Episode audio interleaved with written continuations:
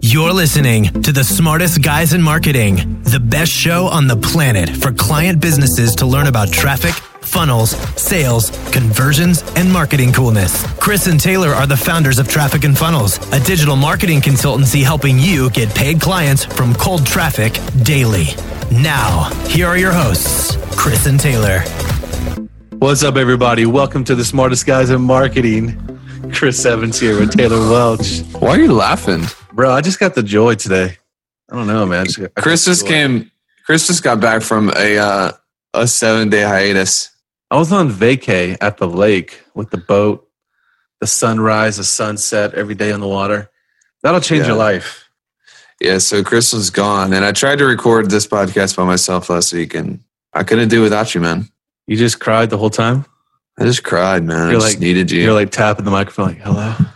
Speaking of, we're talking today about not crying, but it's related.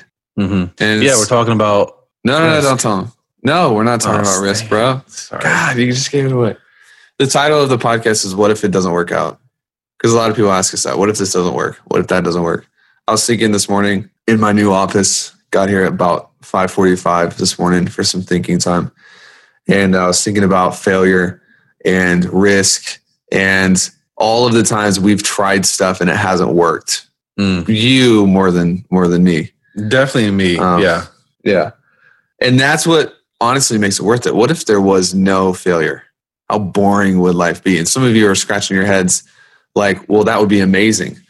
But there would be no winning.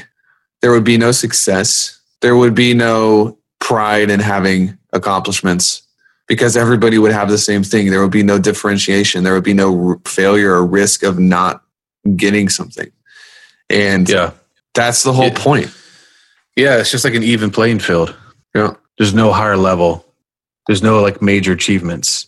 That's like in us. It's in us to win. Yeah, we're hardwired for it. And to win, you also have to have the chance of losing, Yep. or else there's no winning. So why is it? Why are people so afraid to fail? Because most people don't know how to manage risk. Risk is actually what, what we teach, and kind of our philosophy is risk is an actual asset. Mm-hmm. Most people think of risk as like a verb or something. But risk is an asset that replenishes and you can deplenish and use. It's like cash. It's like confidence. It's like gasoline in your car, except for I have a I don't drive with gas.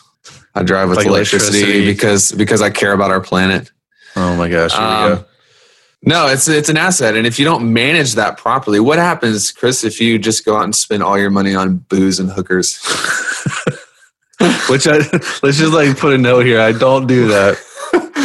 but if you You're- do, you're going to run out and then then you blame money and you think that money's a bad thing no it's because Yeah. you're an idiot and you know how to manage it it's the same with risk and people make dumb decisions and they don't vet people. You know we hear all the time this person bought this program from this person and it didn't help them blah blah blah blah. And they're like i'm scared to fail. And it's like well you, honestly the common denominator is actually you not making the right decisions. And when you mismanage risk then you end up broke and you know afraid fearing yeah. scared. Or or in those situations like you've bought those programs and the endorphins of just purchasing that program is enough to where you don't actually take action and do something with it.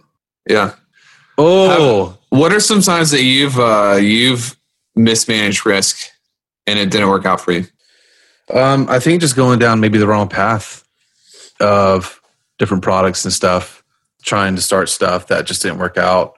But you know what? I think the key though is always moving forward. mm-hmm. Like the issue people have is when they stop moving forward, that's when they don't get to their destination. But I think if you always move forward, you have a very good chance to get to where you want to go. It might be the long way, but you'll make it you'll make it. so this is uh 2000 and let's see last year was 2016 right Yeah. This is 2014. This was um, like May of 2014. And I somehow got onto this person's email list. I'm telling you, we're talking about risks that didn't work out. Well, I have a lot of them actually. Anyways, this is one of my first big ones. And I had just got an American Express. Okay. So Uh-oh. I'm freaking, I'm rolling in the money. And I had a uh, thousand dollar limit, big credit. And um, and so I get on this guy's email list, and he's selling a biz op, and it's like an MLM.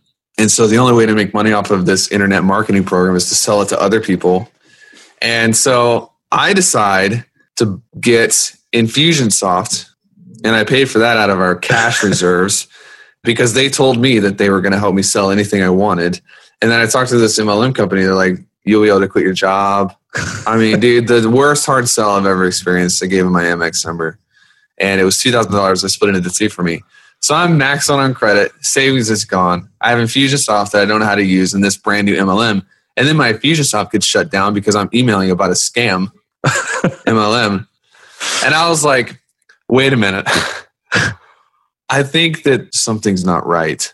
And all of a sudden, I was like, this is the worst feeling in the world.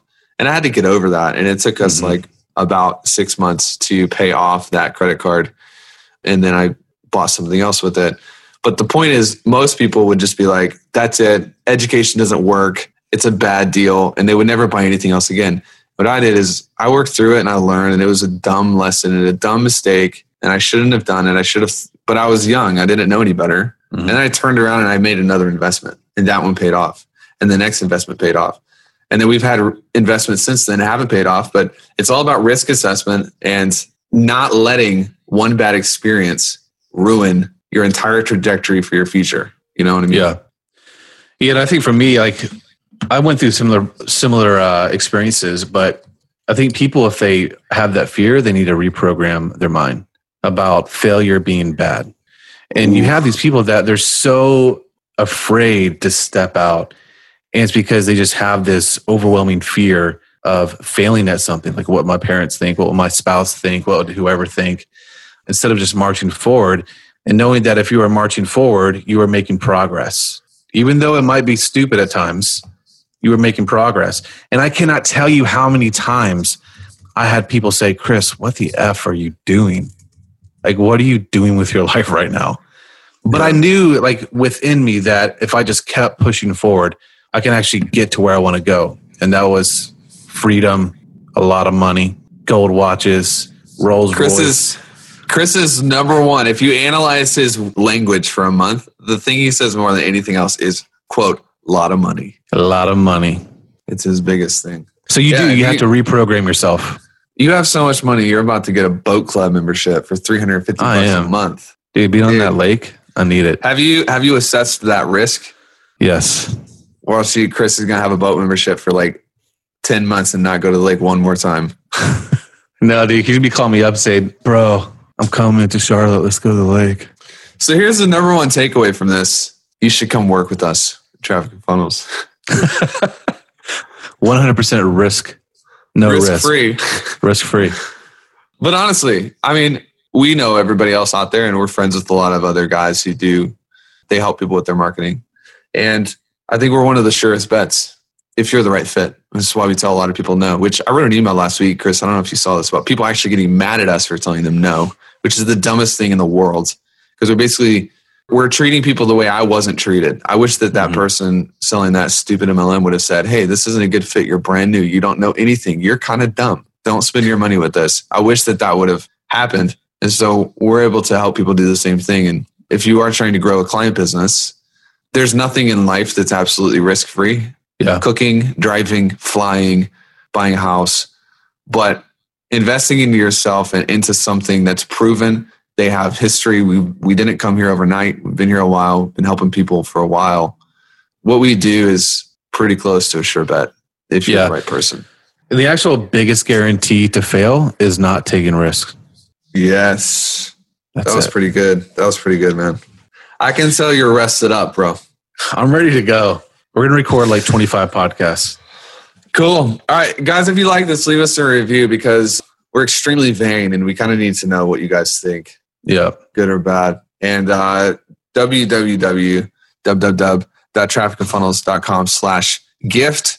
It's a free consulting bundle. And www.trafficandfunnels.com slash memos. dub, dub, dub? M E M O S. We'll ship you out everything we're learning and more every single month. Dude, Um, this thing is fire. The memos. yeah, it is so people fun. love it.